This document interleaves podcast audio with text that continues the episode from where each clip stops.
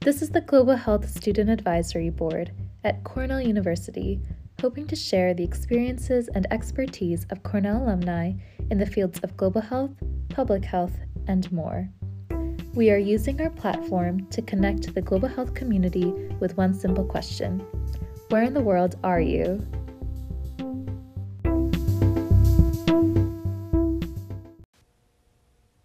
Everybody. My name is Supriya, and I'm a senior majoring in human biology, health, and society, minoring in global health, and I'm on the Global Health Student Advisory Board. Hi, I'm Michael, and I'm a sophomore in the College of Agriculture and Life Sciences, majoring in global and public health sciences, and minoring in infectious disease biology. I am also a member of the Global Health Student Advisory Board.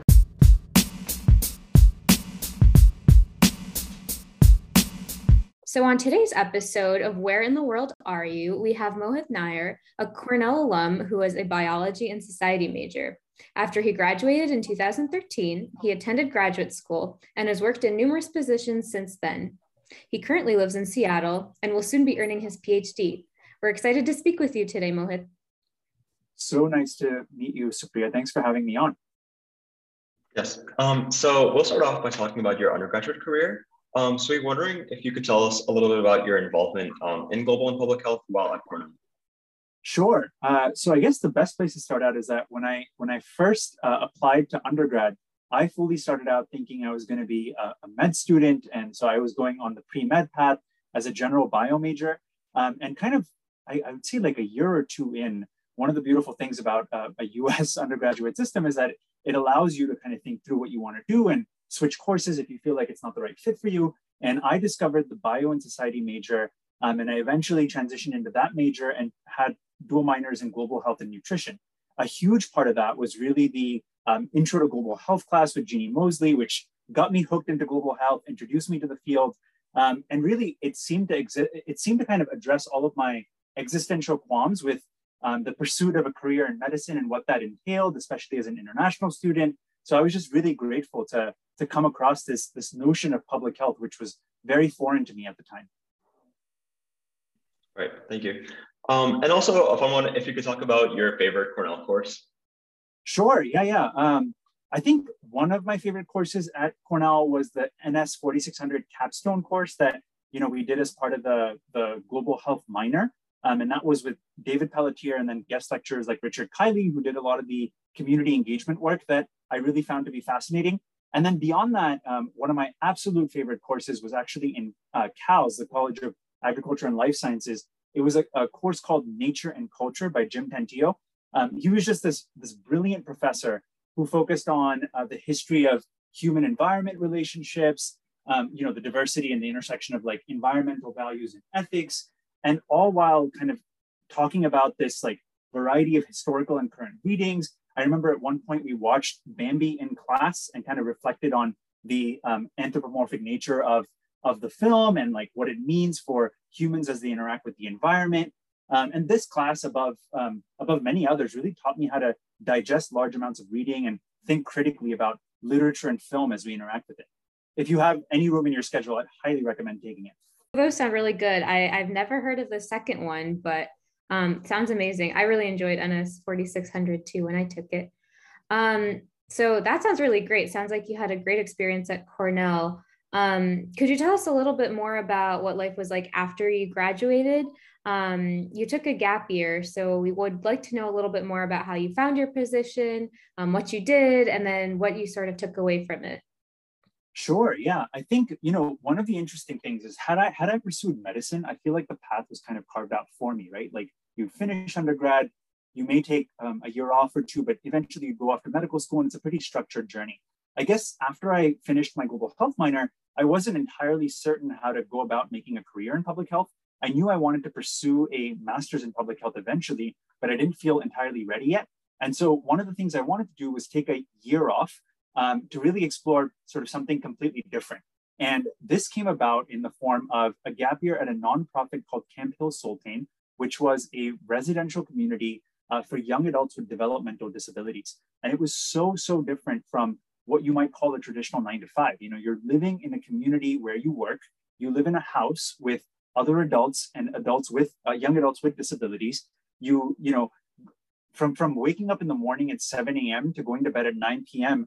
You're spending seven days a week with uh, with folks you're living with, um, and you're doing everything from helping with personal hygiene needs to cooking together in the house to going on um, sort of excursions together, um, taking part in coursework together. So it was a whole different experience. And I didn't ever anticipate that I'd come across an opportunity like that. I just happened to stumble across somebody who was standing at the at the career fair at Cornell. And it was just this organization and one other nonprofit that really immediately appealed to me as a clear next step. And honestly, that year was so, so formative for me. Um, it was the year where I met my, my wife. Um, it was the year where really I got a lot more clarity on what I wanted to do. It solidified my desire to go into public health and made me feel mentally prepared to go into my master's program the following year. That's really interesting. Thank you. And um, as I'm like starting to think about um, whether I want to take a gap year and what I want to do during it, um, it's really interesting to hear um, different um, different opportunities. Um, and if you could tell us a little bit more about your graduate education, so back to school, how how did your MPH inform your work? and if you can tell us a little bit about your non-traditional PhD path. Sure. Uh, so for the MPH, you know, it was a two-year uh, MPH program. Um, and I really concentrated on humanitarian studies, ethics, and human rights as um, part of that work.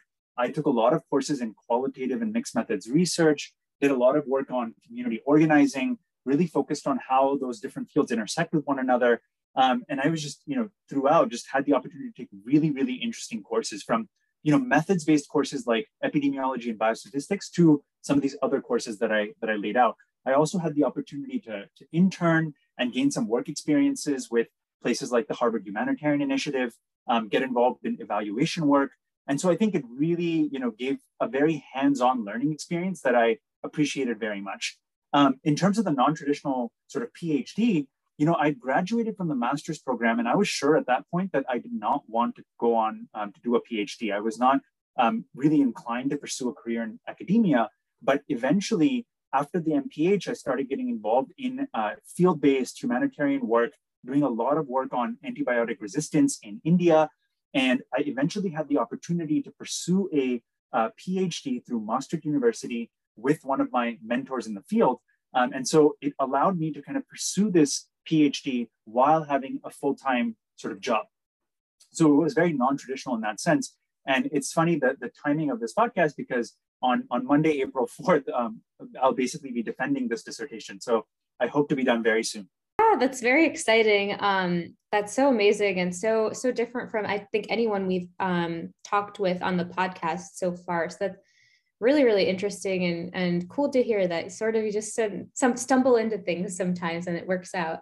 Um, more specifically, what are some of the new things um, you've learned um, beyond your work at Cornell and sort of the GPHS program? What are things um, that have extended beyond that, or things you didn't necessarily see at Cornell but you've learned later on? You know, one of the biggest things is that I didn't really, I hadn't really how vast public health was and the different like careers that were possible within public health. One good example is just humanitarian response. You know, like I came into my master's program and that's where I realized that this whole field of evaluation or disaster response and humanitarian aid existed and public health principles could be applied to it.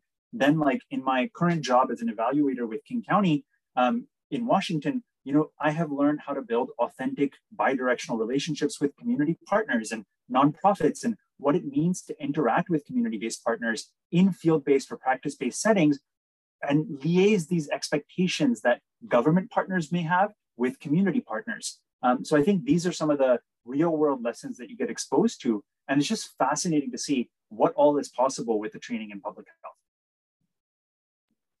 Yeah, um, and we are hoping you could speak about um, kind of going off that, what public health means to you as kind of like a practice and a perspective. Yeah, sure. I mean, I think, you know, when, when I first went or heard about the global health minor and then pursued my MPH, it's easy to think of public health as just a field. You know, you you go into it. Even today, if I go to India and I, um, you know, tell my relatives I'm in public health, many folks don't fully understand what that means. I'm, I'm happy to say it's getting a whole lot more awareness as a field. Um, you know, it's it's still probably less intuitive for some folks than say um, a career in medicine, but it is getting recognition as a field. However, beyond that, I think it's important to look at public health holistically as a way of viewing the, the world, right? As a as a practice and as a perspective. from that lens, I think once you get exposed to public health and once you get trained in public health, you can see or analyze any issue you come across from that discipline and from that perspective, right? It's all about looking at social determinants of access. So a good analogy in public health talks about this, this river where you know you have people and you you come across and you're walking down the stream and you see that somebody's drowning and you you go right away, you wade into the river, you pull the person out, um, you know, they're very grateful. You go downstream a little bit further, you see another person drowning. So you jump in and you get them out. And this whole afternoon is spent, you know, pulling people out of the river. And there's very little time to consider, you know, who's actually pushing people into the river upstream, right? That's the whole analogy with public health of moving upstream and thinking about how to address some of the factors before they become kind of crucial problems or result in issues like hypertension or diabetes. And I think that's great all, um, all in well in terms of health and medicine, but you can apply that to technology. You can apply that to so many different fields that you're in and really use it as a framework of analysis. So I, I highly encourage folks that, you know, even if it's completely tangential to your career, I would say a training in public health or even a couple of courses in public health are just are pivotal and, and crucial um, to sort of development as, as a human being. That's wonderful. Um, yeah, I don't think we've ever really gotten to talk about that on this podcast, but that's a really um, beautiful, beautiful idea. Um, sort of shifting gears a little bit to talk about your career and your experiences um, working. Um, what have some of your past professional experiences been like? Um, what have been some of your job titles? What is your current job title? And um, what were some of your responsibilities? That's a good question. Um, I've, I haven't had a chance to reflect on this in the past, you know. Um, so if I'm if I'm thinking about it, after I finished my MPH, um, one of the first things I did was I um, really wanted to get involved in the in the sort of disaster response or humanitarian sector based on the training I had in my master's program. It was really difficult to figure out how to get into that field because you know you almost needed experience to get experience, and so it was this circular thing where it was really difficult as someone who was entry level to make a headway. And I was so so fortunate that um, just a colleague and, and kind of a relation of my colleague took a random chance on me and said, hey, there's, you know, you have this training in qualitative research and public health. There's actually an opening in Luang Prabang in Laos uh, for a short-term consultant to come in and conduct some qualitative research and figure out what are the barriers to accessing services for children living with disabilities in Laos. And so my title, my first job title, I guess, in that sense, was as a research consultant for two months with Save the Children International in, in Laos. And those two months were just absolutely amazing because I think it built on previous field experience I've had, but really gave me some in-depth perspective into how to engage in research in linguistically diverse settings with a co-researcher who was you know, directly from the community, um, really co-designing research models, how to go about it in a participatory process, how to translate those findings to policy relevant audiences, and while my work was limited to the research setting, I was then in touch with the executive director of Save the Children, who then really shepherded and led the work to do a lot of advocacy over the next few years about the need to include children with disabilities as this critical population. So that was my first sort of uh, foray into public health uh, in a more formal sense. And then after that, I quickly transitioned into um, working with Médecins Sans Frontières or MSF in India as a qualitative research manager. Over the next two to three years, you know, I was in field-based settings like in Bihar, in Jharkhand, in West Bengal, really going to parts of India that I would not have had the opportunity to go to, many remote villages, areas where there was um, widespread disparities in terms of access, right? You had people who were, um, who, who had sort of advanced HIV AIDS uh, and were lacking access to palliative care. You had people who were um, multi-drug resistant and had tuberculosis infections. And so we were looking at what are the barriers to, to accessing treatment in that regard? You had people who faced um, co-infections with HIV and visceral leishmaniasis. You know, there were just all of these critical illnesses and, and, and aspects that don't get talked about. And again, there was this unique opportunity to use one particular skill set, qualitative research, to highlight what the barriers were, what the access related disparities were, and how some of the policies sort of intersect with one another to create these barriers, right? And what potential solutions could be. So that was sort of my next uh, my next sort of immediate experience in public health. And then when I moved to Washington State, I took a sort of brief departure from public health and worked really upstream on electoral reform. I worked as a partnership director for a local nonprofit to bring ranked choice voting to Washington State. Uh, and I'm still very attached to this movement because I think electoral reform is a very, very critical pillar as it intersects to various public health policies. And then my current title, you know, I work as a social research scientist and an evaluator for Public Health Seattle King County. Thank you. That sounds like really interesting and important work. Um, and we were hoping zooming in, if you could talk a little bit about your day-to-day life, um, and you could share a little a little bit about your recent projects that you've been working on. Sure. I think the best uh, best example here would be my my current uh, title and, and job. You know, as a social research scientist, we work closely with epidemiologists, right? An epidemiologist might look at um, risk of disease and infection at a broad population level scale, really use the various skill sets at their uh, disposal. Um, and, and my role is really to pair that with uh, qualitative data to look at uh, mixed methods data to understand what kind of barriers might be present to accessing care, right? Um, as an evaluator, we work with large uh, government programs. So I've worked on a uh, large scale education program that has you know several community based uh, nonprofits in King County looking at protective factor development and how to sort of build these protective factors over three to five years and measure success in that regard.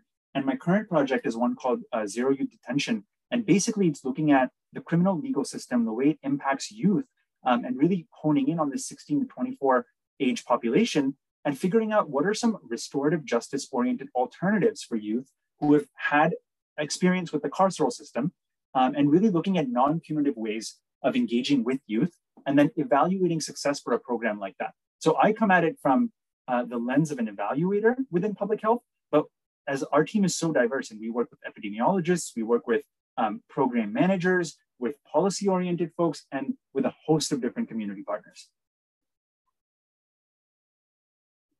That sounds incredible and, and really applicable to what we've been hearing about in the news for a long time. So that's amazing. Um, again, sort of to shift gears, um, to talk a little bit about your personal life.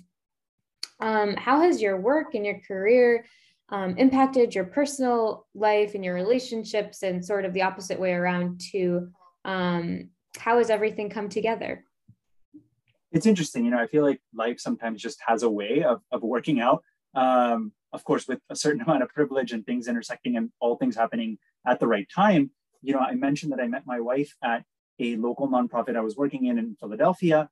Um, and ever since then, we've we've always done long distance just based on our uh, how our career trajectories have taken us. So you know, she went off to do the Peace Corps, and I went off to do my master's program in Boston. Um, we wrote you know letters back and forth intercontinental long distance, and then eventually made our way back to Seattle and settled here.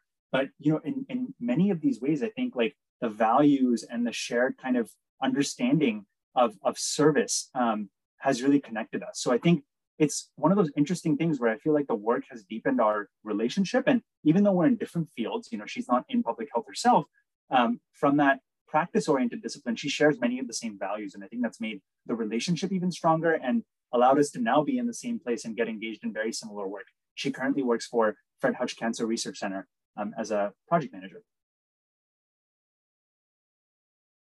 Thank you. Um, and so we've been talking a lot about um, your education and your work. Um, we were hoping you could talk a little bit about what you do outside of school and work. Sure. I think uh, one of the interesting things that I came to terms with when I first moved to Washington is that everyone is extremely outdoorsy. Um, it rains so much in, in Washington state that when the sun comes out, and even when the sun is not out, people are just trying to take full advantage of the outdoors as much as possible. So as a result, I've gotten very involved in sort of hiking, running, and enjoying the, the outdoors wherever possible. Um, you know, we enjoy uh, going camping and backpacking. Uh, my sister-in-law has actually been a ranger in the Olympics, so she has, you know, really introduced us into the outdoors, and and and I've sort of launched head on into it. Uh, and then beyond that, you know, I mentioned my interest in electoral reform. I spend a lot of time volunteering with um, the same nonprofit I used to work for, uh, sort of to bring ranked choice voting to Washington State. I've also been engaged with the South Asian community in Washington, looking at you know equitable representation um, for uh, not only South Asian communities but uh, BIPOC communities in Washington State as well. That sounds wonderful. Um, it sounds like you have fun, but you're also doing meaningful things too. Um, that's wonderful. Um, so as we wrap up here, um, we'd like to ask you if you have any sort of advice or final parting words um, for current global health students um, as we continue our education and graduate and move on. What are some of your last words for us? You know, it's, it's interesting. I feel like I'm kind of a lifelong student, so I don't know if I'm qualified to be giving parting words of wisdom. But for, for whatever it's worth, I would say like two things that I've reflected on a lot, um, both during my time as a, as a formal student and um, as kind of a, an early career professional. Um, one thing is, you know, what we were saying earlier, right? Like public or global health, even more than um, a field or a practice, is a way of thinking and a philosophy to guide your work. So you can apply the principles that you learn in class today or during your fieldwork in any career path that you choose. And like whatever you learn in this global health minor and in any future public health training, should you choose to go down that route, I think will inform your work for the rest of your life. So I would say treasure it, take advantage of all of your various electives, and enjoy this amazing moment in time where you can study and learn literally anything that you choose um, if there's room in your curriculum. And then the second thing I would say is that we're also in a unique moment in time today where we have the, the privilege and opportunity to apply principles of social justice, racial equity, and inclusion to our work, and critically consider our own positionality as researchers or evaluators within the field of public health. And I would say it's never too early to start thinking about this, from thinking about how we might helicopter into field based settings in humanitarian disasters, to critically thinking about how to design a logic model for a criminal justice program. It's always helpful to acknowledge how you're situated within particular systems and how your role intersects with these systems. Thank you so much. Um, that's very true definitely something to um, keep in mind as we learn more and experience more in global health. Um, and we just wanted to thank you so much for your time um, and for speaking with us. We really enjoyed it. Thank you, yes. Sophie and Michael. It's been a pleasure. And congratulations on your upcoming PhD. Um, yes. That's so wonderful. Um, we'll be calling you Dr. Nair soon. That's Let, great. Let's hope so. I have my fingers crossed. Thank you both right. very much. Great. Well, it was wonderful speaking with you. Um, and yes, we'd love to hear more if you have updates for us in the future. Um, please stay in touch always. Sounds good. Take care. Great. Thank you.